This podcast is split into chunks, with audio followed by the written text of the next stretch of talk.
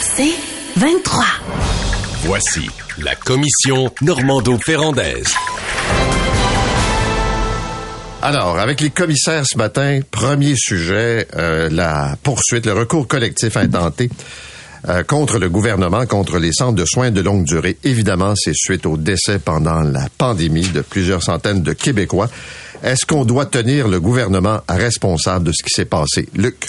Ben oui, moi je pense que oui, compte tenu des preuves qu'ils ont, et ça me fait de la peine de le dire, je n'aime pas les recours collectifs. Euh, je trouve que c'est un procédé souvent que les avocats, je ne parle pas ici de M. Euh, Ménard, là, mais euh, que souvent les, avocats ont été pris à prendre 50% des revenus de ces recours collectifs-là, laissant très peu d'argent pour les autres. D'une part, ça les rend antipathiques. Et l'autre chose, c'est que euh, réclamer des centaines de, tu sais, c'est beaucoup d'argent, là, c'est 10 millions de, de, de, dommages collectifs, 100 000 aux conjoints survivants, 30 000 à chacun des enfants, euh, pour euh, plus de 10 000 personnes, c'est beaucoup, beaucoup, beaucoup d'argent, beaucoup d'argent. Et si tu enlèves cet argent-là de, de, de l'État, ben, tu l'as pas dans les soins de santé pour les personnes qui s'en viennent. Ceci étant dit, sur le fond, ils ont raison sur le fond, et, l'argument juridique est difficile à parer. C'est-à-dire que il y avait un plan euh, qui était une situation, on peut dire qu'il y avait un plan, donc il y avait une situation évitable un plan qui donnait les lignes directrices qui datait de 2006,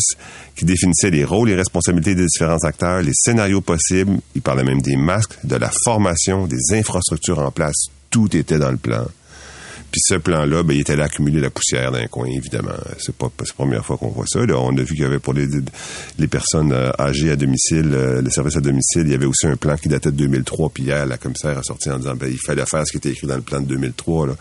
Euh, alors, en, quand on a une poursuite contre l'État, il faut que la personne démontre que il y a une façon de faire, puis que cette façon de faire-là n'a pas été respectée.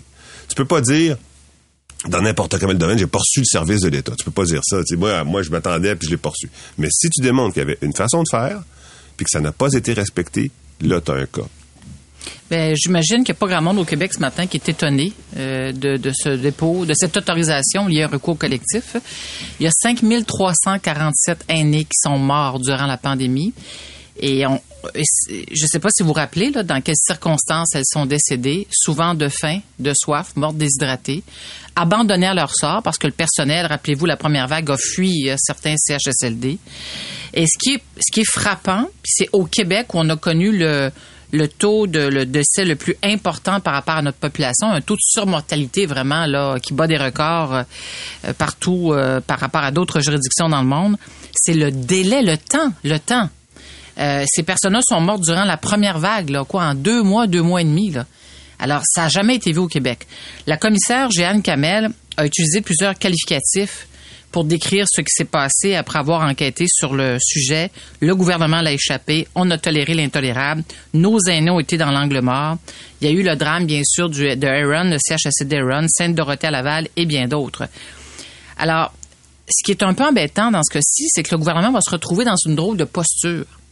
Le procureur général du Québec va, avec ses avocats, ses procureurs, euh, essayer d'expliquer comment on a abandonné euh, un nombre aussi grand d'aînés. En fait, c'est l'État qui va se battre contre ses aînés contre ces citoyens, euh, contre des citoyens respectables qui ont bâti le Québec. Alors, sur le plan politique, ça place le, gouvernement, je crois, dans une situation extrêmement difficile. Si vous lisez la loi sur les, la, la, loi sur la santé et les services sociaux, à l'article 5, il est écrit toute personne a le droit de recevoir des services de santé et des services sociaux adéquats sur les plans à la fois scientifiques, humains et social, avec continuité et de façon personnalisée et sécuritaire.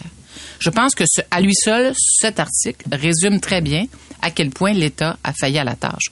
Mais en même temps, j'entends déjà des arguments euh, des procureurs qui vont représenter le gouvernement. Ils disent, ben, écoutez, on était dans un contexte inédit, un contexte pandémique qu'on n'avait jamais vu avant aujourd'hui sur la planète.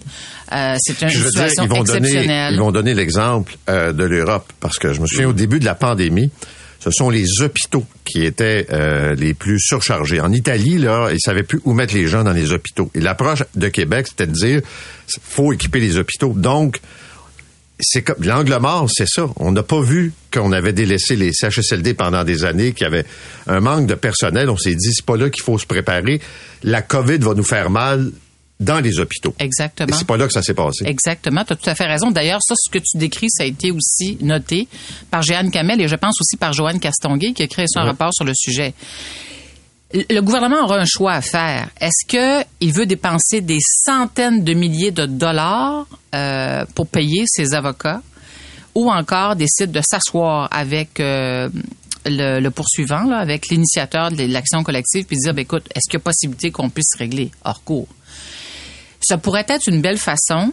euh, puis je sais que l'argent, ça n'achète pas tout, on s'entend là-dessus, là, mais ça pourrait être une belle façon euh, de de faire amende honorable par rapport à tout à tout ce qu'on leur a fait vivre. Parce qu'il y a bien sûr ces aînés qui sont décédés dans un contexte absolument horrible. On parle des catombes enfin bref euh, je vais pas revenir là-dessus parce que c'est extrêmement c'est extrêmement traumatisant collectivement. Mais imaginez pour les familles euh, qui ont été privés de, de- d'apporter assistance, de porter assistance à leur, euh, à aux membres de leur famille, à leur père, à leurs parents proches. Et rappelez-vous des images là, les gens là se parlaient euh, par la Oui, oui, oui. fenêtre, Euh, c'était incroyable. Ben, moi, je- j'aime pas, encore je répète, j'aime pas le principe de, de recours collectif. Puis j'aime pas le principe non plus. Euh, bon, la façon dont ça marche, il y aurait des recours collectifs intéressants si l'argent allait euh, finalement aux, aux- aux personnes qui ont souffert. Euh, mais euh, sais, on parle aux, euh, les orphelins du Plessis, euh, qui ont la somme qui a été re- retenue par les avocats était énorme, c'est près de 50% dans certains cas. Je sais pas, les orphelins c'était peut-être moins, je sais pas, je me rappelle pas. Mais j'aime pas ça. Et j'aime pas non plus le fait que quand il y a erreur de l'État, ben il faut qu'il y ait une correction financière, parce que ça me rend mal à l'aise. C'est tout le Québec qui a souffert de cette pandémie-là. Il y a des gens qui ont été enfermés dans le RPA pendant des semaines, enfermés dans leur chambre Tout à fait. pas le droit de sortir de là. Oui, comme une Dans- prison. À la DPJ, des, des, des jeunes dans les centres de jeunesse enfermés dans leur chambre avec une télévision, il fallait qu'ils aillent à la toilette accompagnés. Euh, tout le monde a souffert, là, énormément. Là, tu vas dire, ben moi, je prends ceux-là de la semaine, euh, la première semaine de mars, euh, puis là, je vais donner euh, 30 000 à leurs enfants.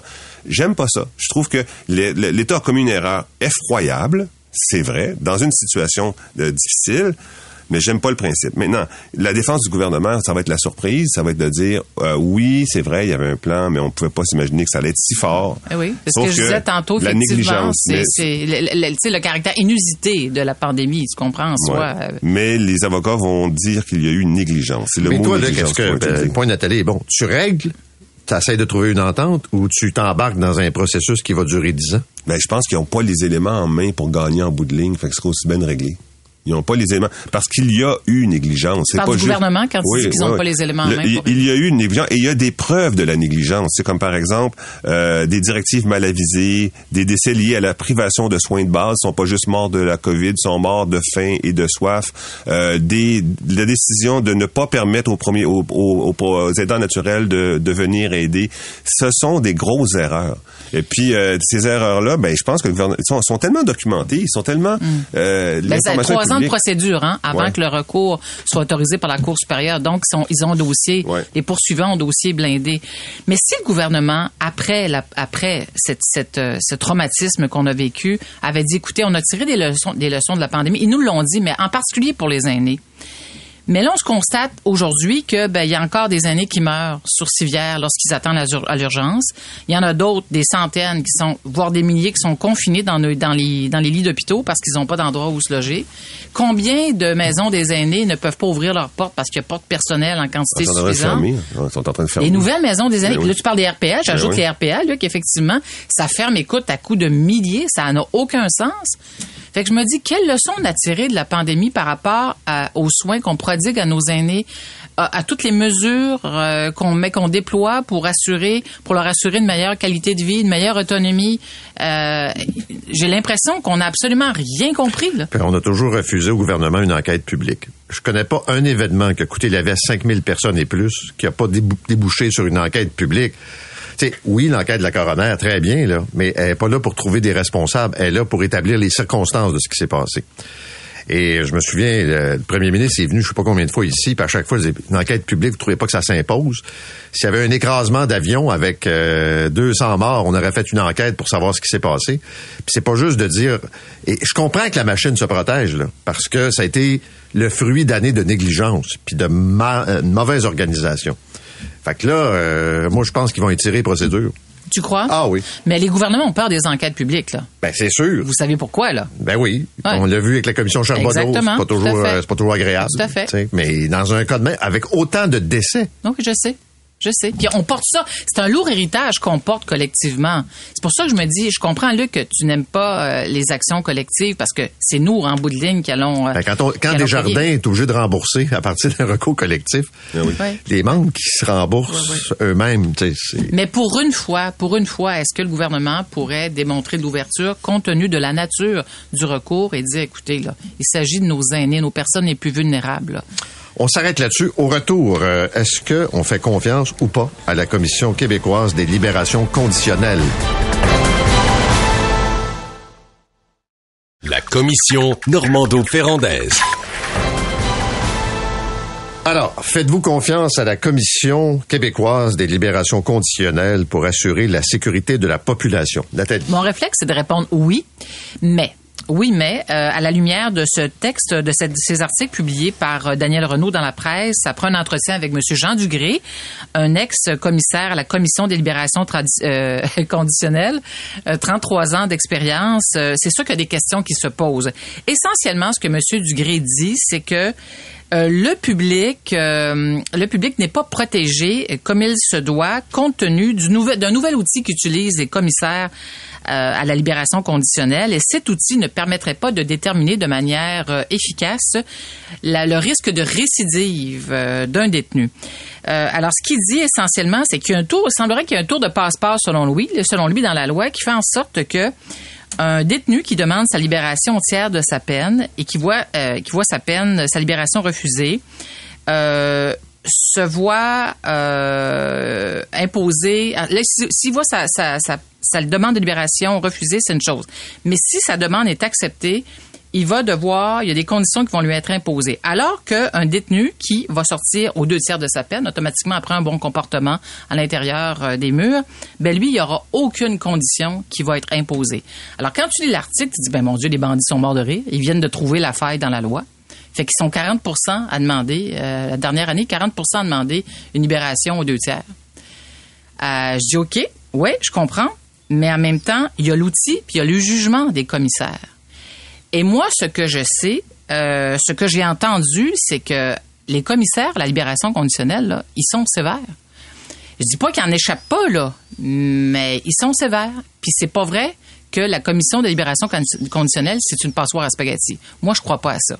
Mais en même temps, je reconnais que euh, il y a certainement un autre tour de vis qui pourrait être donné à la loi pour éviter, euh, pour avoir, en premièrement, avoir un outil qui soit plus performant pour euh, mesurer le risque de récidive de certains détenus. Euh, je suis sûr qu'ils font du bon travail. J'en ai connu quelques-uns, une. Euh, et euh, ils sont très sérieux dans leur travail, dans leurs évaluations, mais ils travaillent avec des lois. Et puis c'est des lois qui sont à changer. Moi, j'ai trouvé que M. Bonardel a shooté bien haut en haut du filet. Quand il a dit euh, on n'a pas de problème, euh, 97% des détenus se font octroyer des libérations conditionnelles, n'ont pas récidivé. Faux usage de faux. Premièrement, il parle juste des crimes majeurs, puis encore dans les crimes majeurs, il y a tous les crimes passionnels. Dans les crimes passionnels, c'est connu que tu tues juste une fois ta femme, mais euh, c'est pas vrai que ces gens-là reviennent constamment. Dans les crimes majeurs euh, qui sont pas des crimes passionnels, il y a beaucoup plus de récidives. Premièrement, puis il y a- il y, a les crimes mineurs. On commençait par les crimes mineurs là. 60% des délinquants condamnés de 18 à 25 ans avaient au moins une condamnation antérieure, soit par un tribunal de juridiction criminelle pour adultes ou pour un tribunal de la jeunesse. Première statistique, 60% Deuxième statistique. Parmi les récidivistes, 28% avaient une seule condamnation antérieure, 72% avaient des condamnations antérieures multiples. 72% avaient des condamnations antérieures multiples. Fait que toi, t'es ministre d'une province qui gère les crimes de moins de deux ans, puis tu t'en vas faire une déclaration sur les crimes majeurs qui sont gérés par le fédéral en cachant le fait que 72% des personnes que tu gères qui sont récidivistes ont fait des crimes multiples. Voyons donc, c'est de la manipulation de l'information carrément. Toi, ta gestion que tu as à faire, là, notamment dans les crimes, euh, alcool au volant, par exemple. Alcool au volant, c'est- connu, la récidive est quasiment impossible à empêcher. Des multi-multi-récidivistes, euh, jusqu'à 50 récidives. Et puis des fois, quand ça crée mort et blessé, ils sont encore sur la route. Alors, c'est ça que les gens critiquent. C'est un système de justice. Puis en plus, faut que tu rajoutes ça Est-ce aux que ce sont les lois ou les libérations conditionnelles? Si Ouais, je t'arrête pour ça. alcool au volant puis je te condamne à un an, tu sais, je suis C'est obligé de ça. suivre le code c'est criminel. c'est la, C'est la exactement, loi. C'est la loi, le problème. Peut à pas te garder pour 25 ans parce que t'as as conduit avec les facultés affaiblies. La loi le permet pas. Ben, Ouais. on a un système légal qui, ajouté au système de libération conditionnelle, fait qu'il y a beaucoup de personnes dans la rue qui vont recommettre des crimes. Et, euh, et euh, dans les crimes sexuels, c'est particulièrement frappant. Dans les crimes sexuels, j'ai les statistiques ici, euh, c'est euh, un... Attends une minute. euh, euh, OK. Bon, mais il faut, faut dire que les crimes sexuels, ça a plongé euh, la récidive entre 1940 et aujourd'hui. Fait a du bon travail qui s'est fait. La, récidive en 1940, c'était 25% Aujourd'hui, c'est 7% Donc, du bon travail. Mais, après 5 ans chez les délinquants sexuels, le, taux de récidive varie de 10 à 15% pour la, récidive sexuelle et de 35 à 40% pour la récidive en général. Puis la récidive violente, 25% Simonac. Oui, mais c'est là, ces personnes sont-elles condamnées en vertu de la loi du Code criminel? Si oui, fédéral, vois, les commissaires à la libération conditionnelle peuvent aussi décider d'envoyer des délinquants en maison de transition, par exemple, ou même les garder en détention jusqu'à la fin de leur peine. Donc, les, exigences liées à la libération conditionnelle à Ottawa, clairement, sont plus euh, sont plus sévères. Là, on va se dire, ben oui, c'est sûr qu'ils sont condamnés à des peines plus lourdes, mais en même temps, le ministre, qui, selon moi, politiquement, ne pouvait pas affirmer ne pouvait pas désavouer le système de libération conditionnelle, il aurait quand même pu se garder une porte ouverte en disant, savez-vous quoi? Ben, c'est préoccupant ce que j'ai lu, puis on va regarder ça. Ouais. Ben, aimé on aurait aimé mieux ça. Oui, ben là, c'est comme s'il défendait, tu comprends-tu, Ouais. bec et ongle le système en Et disant, il n'y a aucune faille, il n'y a aucune amélioration possible. L'amélioration possible, là, elle a été dite par Jean, euh, Jean Monsieur euh, Dugré. Jean Dugré. C'est l'outil en question. Honnêtement, moi, je disais ça, je me disais, ben, il, y a, il, y a- il y a- il semble clairement y avoir un problème. L'autre chose, lorsqu'il, Monsieur Dugré euh, demande une évaluation spécifique pour les dossiers de violence conjugale, le nombre de féminicides auxquels on est confronté au Québec, on a créé des tribu- un, un tribunal spécialisé entre guillemets pour euh, régler rapidement, plus entendre plus rapidement ce genre de causes. Alors pourquoi pas une évaluation spécifique pour les dossiers de violence conjugale? Des gars effectivement qui sortent au dos tiers de leur peine puis qui vont tuer leurs femmes là, il y en a là. Alors comment on pr- peut protéger davantage mieux les femmes contre l'insécurité liée au fait que leur ex-conjoint par exemple sort de prison? Tu sais, le gars, il, f- il- il a juste affaire à se comporter correctement en prison, puis aux deux tiers de sa peine, ciao bye, puis il n'y a pas personne qui va l'écœurer, il n'y a pas personne qui va demander Puis quoi que ce soit. Là. le trigger, le, le déclencheur de sa violence, il l'aura pas en prison. Il va l'avoir quand il va être au contact de sa femme. Fait que c'est ça qui moi j'ai pas il, s'est bien comporté, tu sais, il a mangé son Joe Louis dans une assiette pendant euh, toute sa ses, ses son temps en dedans, mais c'est pas là le, le danger, c'est quand il ressort. Oui. t'as bien raison. Autre chose, euh, la raison, moi, je pense, pour laquelle M. Bonardel a été très euh, élogieux et a protégé le système, c'est que les prisons débordent pas à peu près. Et là, on, a, on, est à, on est à la peine. Je veux dire, depuis 2005, quand tu tapes prison qui déborde dans, dans Google, t'as des articles en 2005, en 2012, Ah en ouais, non, 2017, ça en arrête, 2019. Et euh, le, le- tellement que les services de base ne peuvent pas être donnés des fois. Là. Tu sais, les services de base, on, on met du monde en- au trou plus longtemps que prévu, euh, ben, du confinement prolongé. Euh, les, les personnes sont sept fois plus à risque de tentative de suicide dans certaines prisons. Donc, ça va pas bien les prisons. Puis là, Bonardel, faudrait qu'il annonce aujourd'hui, ben, tiens, on va construire des nouvelles prisons, on va construire un nouveau système, on va faire ça, on va faire ça, mais, Mais- il veut pas, il y a pas d'argent. Mais tous les gouvernements, depuis, mon Dieu, les années 90, ont été confrontés à ce genre de réalité. Mario Bastien, là, c'est le cas souvent qu'on cite. Là. Il a été libéré en 2000. Il est allé, euh, bon, il a, tué le petit Alexandre Lévernoche. Lévernoche. Lévernoche. oui. Livernoche? Livernoche, voilà, Livernoche, voilà. Euh, il n'avait pas été autorisé par le comité des libérations conditionnelles. Lui, il a été, il a obtenu sa sortie parce qu'il avait effectivement, il cherchait. euh, Il y avait trop de monde en prison. Exact. Hein? Puis c'est un comité de permission de sortie, un comité qui est formé entre autres par le directeur de l'établissement, qui l'a autorisé à sortir parce que au sixième de ta peine, tu as la possibilité de sortir. Mais c'est pas le ça relève pas de la commission des libérations conditionnelles, ça relève d'un comité qui est formé d'entre autres du directeur d'établissement. L'autre chose, quand tu demandes ta libération conditionnelle en terminant, Paul, tu fais pas ça comme ça, c'est pas un droit acquis. Il faut que tu démontres que tu as un projet. Tu t'en vas, euh, tu as un travail à l'extérieur, euh, tu as un projet, tu vas rester avec ton frère, euh, tu as une nouvelle job, t'as un nouveau, tu vas aller en, en thérapie. Il faut que tu démontres au commissaire que tu as un projet. Et il y a des cas, puis ça a été vu souvent Le gars, au tiers, il est autorisé à sortir, il fait sa vie, OK? Il revient devant le comité de libération conditionnelle, puis les commissaires euh, concluent que non, il retourne en prison. Les gars sont démolis, là, ils ont une vie quasi normale à l'extérieur, puis ils retournent en prison. C'est alors quand on c'est pour ça que je dis que la commission de libération conditionnelle, je pense qu'on est d'accord là-dessus, Ouais. c'est pas une passoire à spaghetti. Euh, mais en même temps, il y a certainement une opportunité de voir comment la loi peut être resserrée. Merci à tous les deux. On vous retrouve euh, demain. C'est 23.